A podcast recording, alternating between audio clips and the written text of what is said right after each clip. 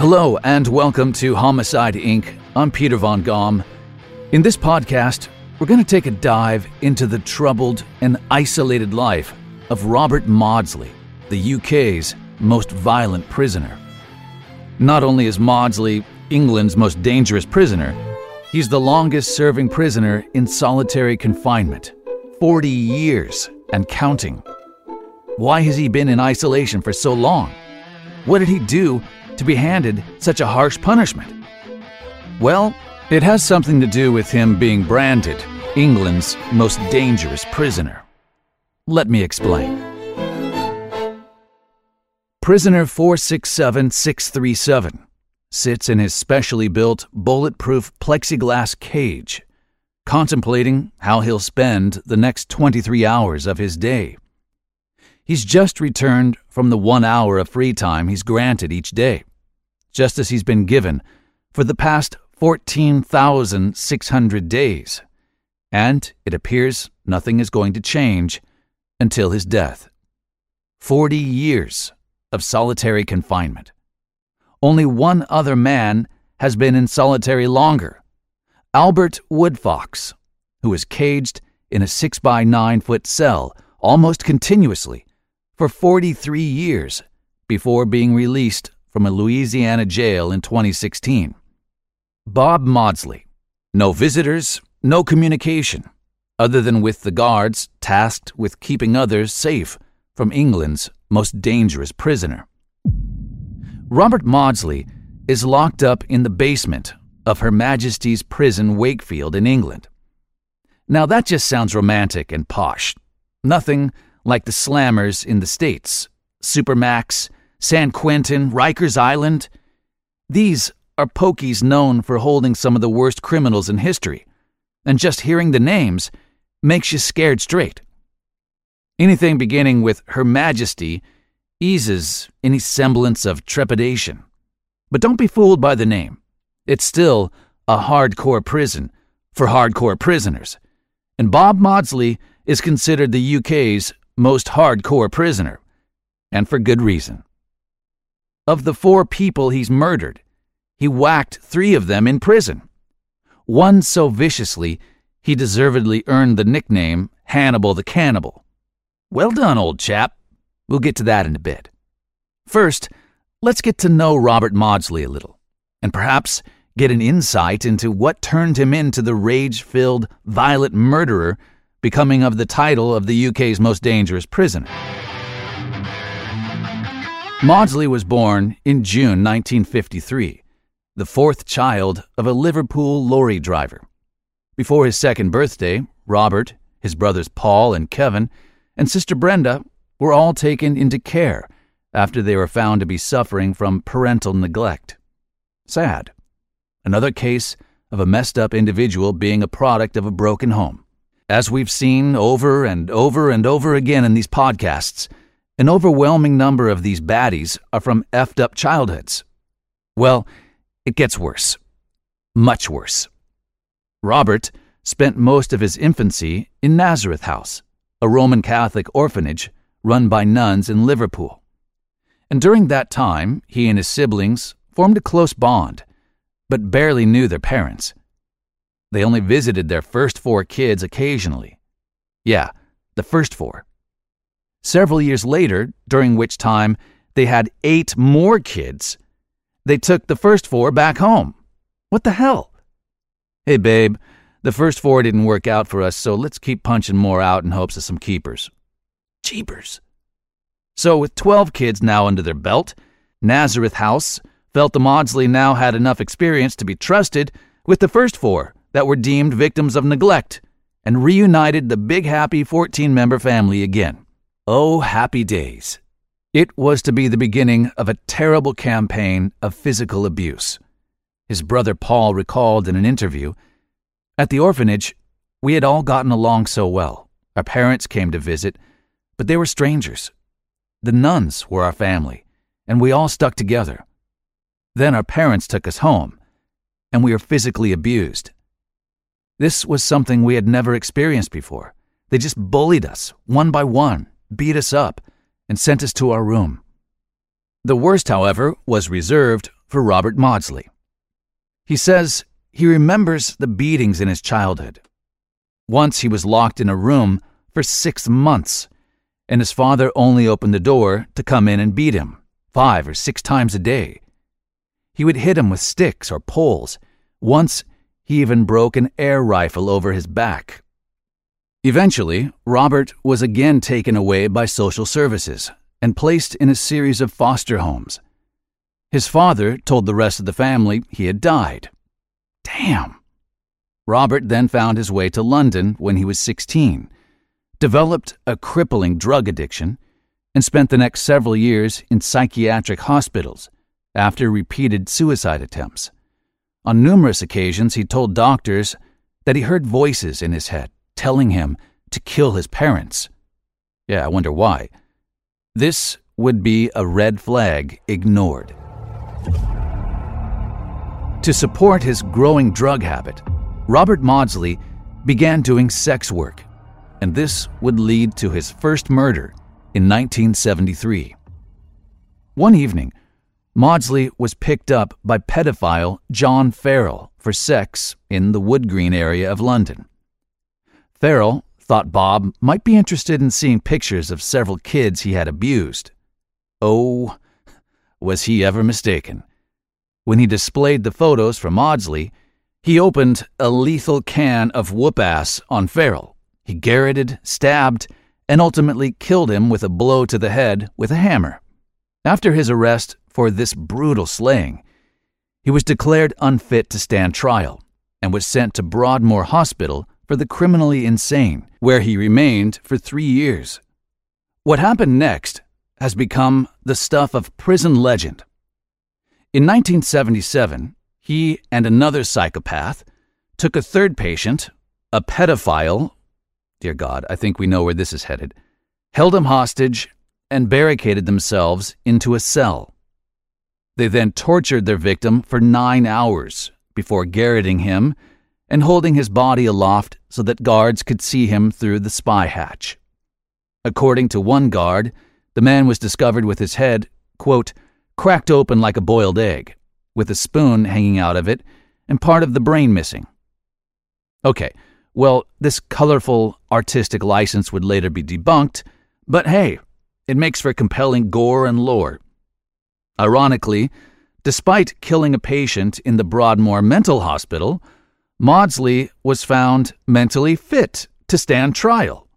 Now, how does that work? Convicted of manslaughter, which seems rather light under the circumstances, he was sent not to another mental hospital, but to Wakefield Prison, otherwise known as the Monster Mansion. Maudsley arrived at Wakefield to find his reputation had preceded him. Dubbed cannibal and brain eater, he had been at the prison for only a matter of weeks when he set off on another killing spree. Prison officials, feeling Maudsley would be okay to mix in with the general population at Wakefield, learned their lesson the hard, violent way, one day when Maudsley went on a killing spree.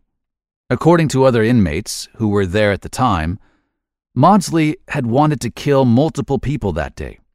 The first was Salney Darwood, imprisoned for killing his wife. Maudsley lured him into his cell and slit his throat then hid his body under his bed. Maudsley then spent the rest of the morning trying to find other people to lure back, but no one would go with him. Wisely, as witnesses said, you could see the madness in his eyes. Eventually, he made his way into the cell of another inmate, 56 year old Bill Roberts, who was asleep on his bunk. A savage rage quickly took over Maudsley and he started stabbing the back of the man's head. There was blood, pieces of brain, and chunks of hair flying in a fury. After the man went limp, Maudsley grabbed his head and held it in both palms and began smashing it against the walls of the cell. Apparently, so hard that the plaster began to fall from the ceiling.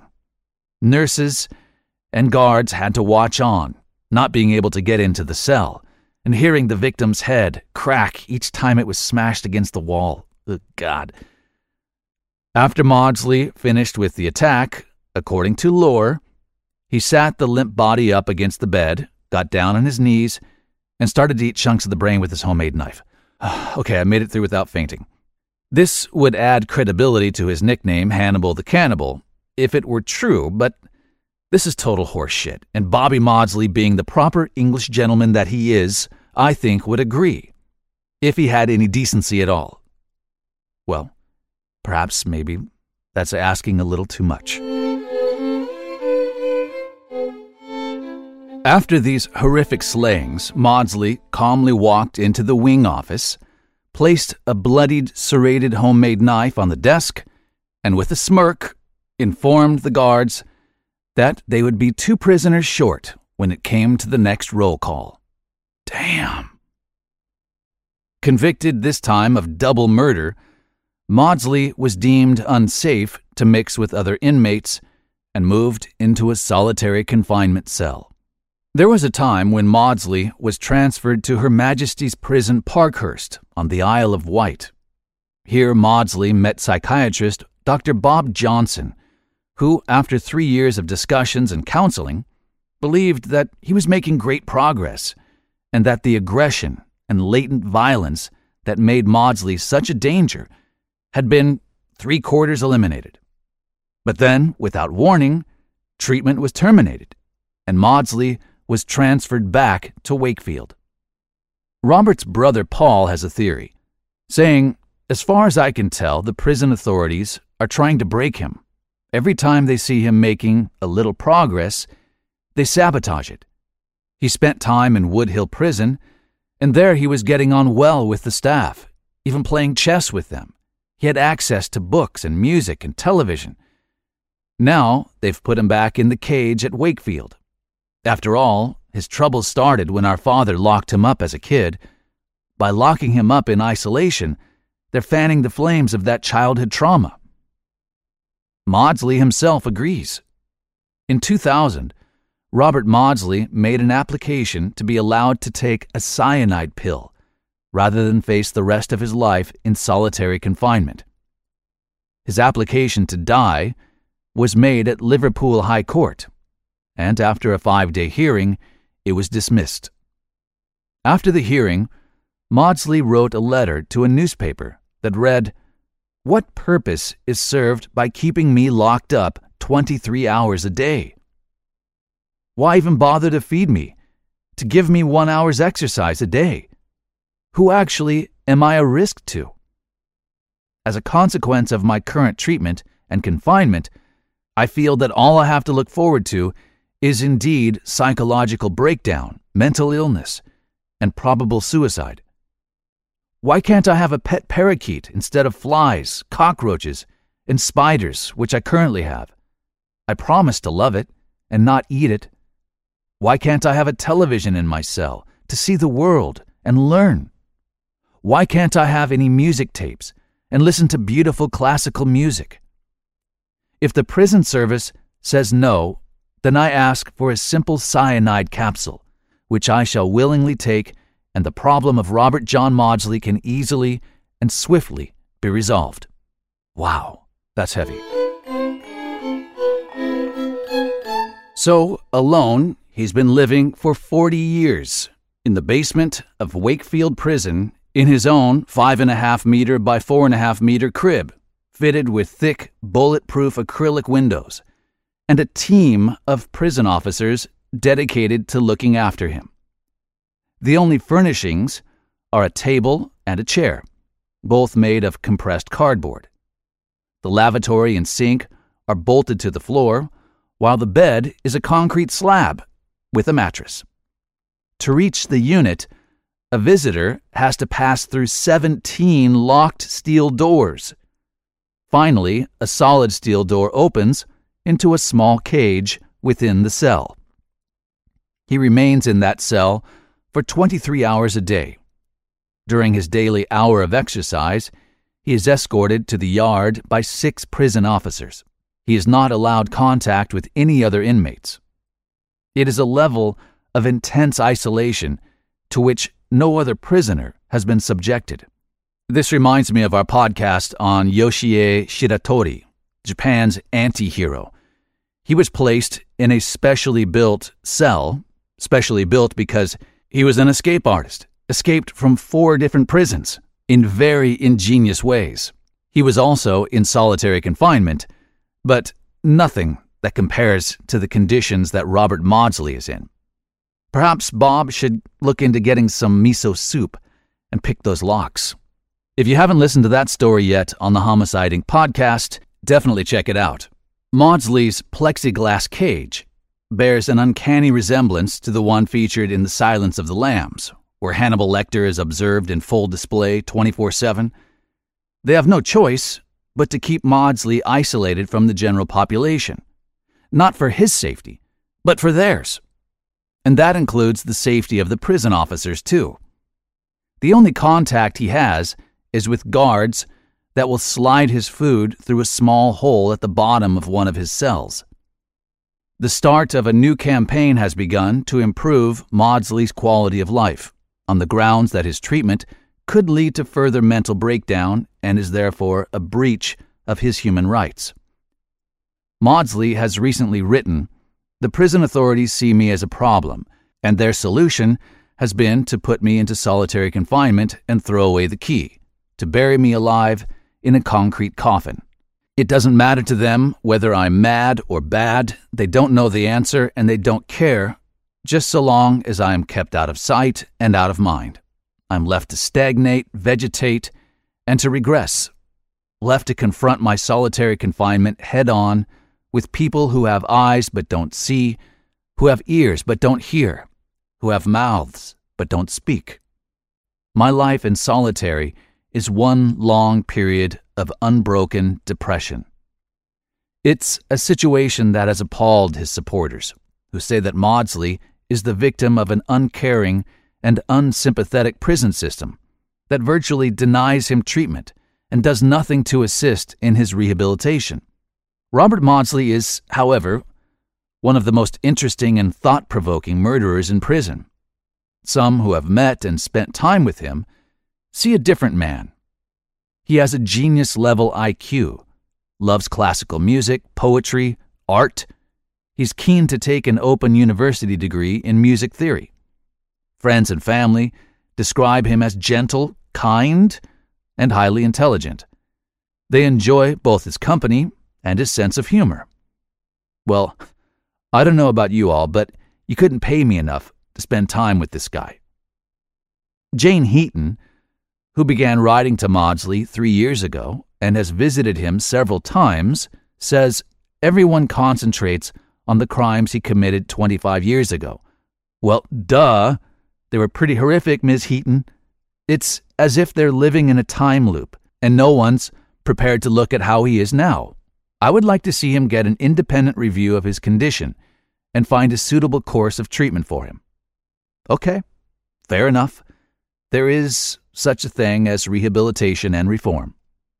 Former police detective Paul Harrison, who has interviewed Maudsley, says he's a clever guy. He says, Those in lockup have done bad things, and 99.9% deserve to be where they are. But there are those that make you think. With Bob, you've got the image of a monster, a horrible, evil man. He's got this reputation that's been perpetuated by the media. I too had all those preconceived ideas. But when we were communicating, I could understand why he did what he did. If you didn't know him and what he'd done, and you saw him in the bar, he's a really intelligent, clever guy who makes you laugh. We talked about everyday things. A lot of serial killers are really intense and narcissistic and talk only about themselves and I didn't find him like that at all. With Maudsley, I thought, wow, this is something different to any serial killer. Maudsley's different. Harrison found himself siding with Maudsley in his repeated pleas to relax his solitary confinement. The detective added, he doesn't want to get out of prison. He's been in there too long.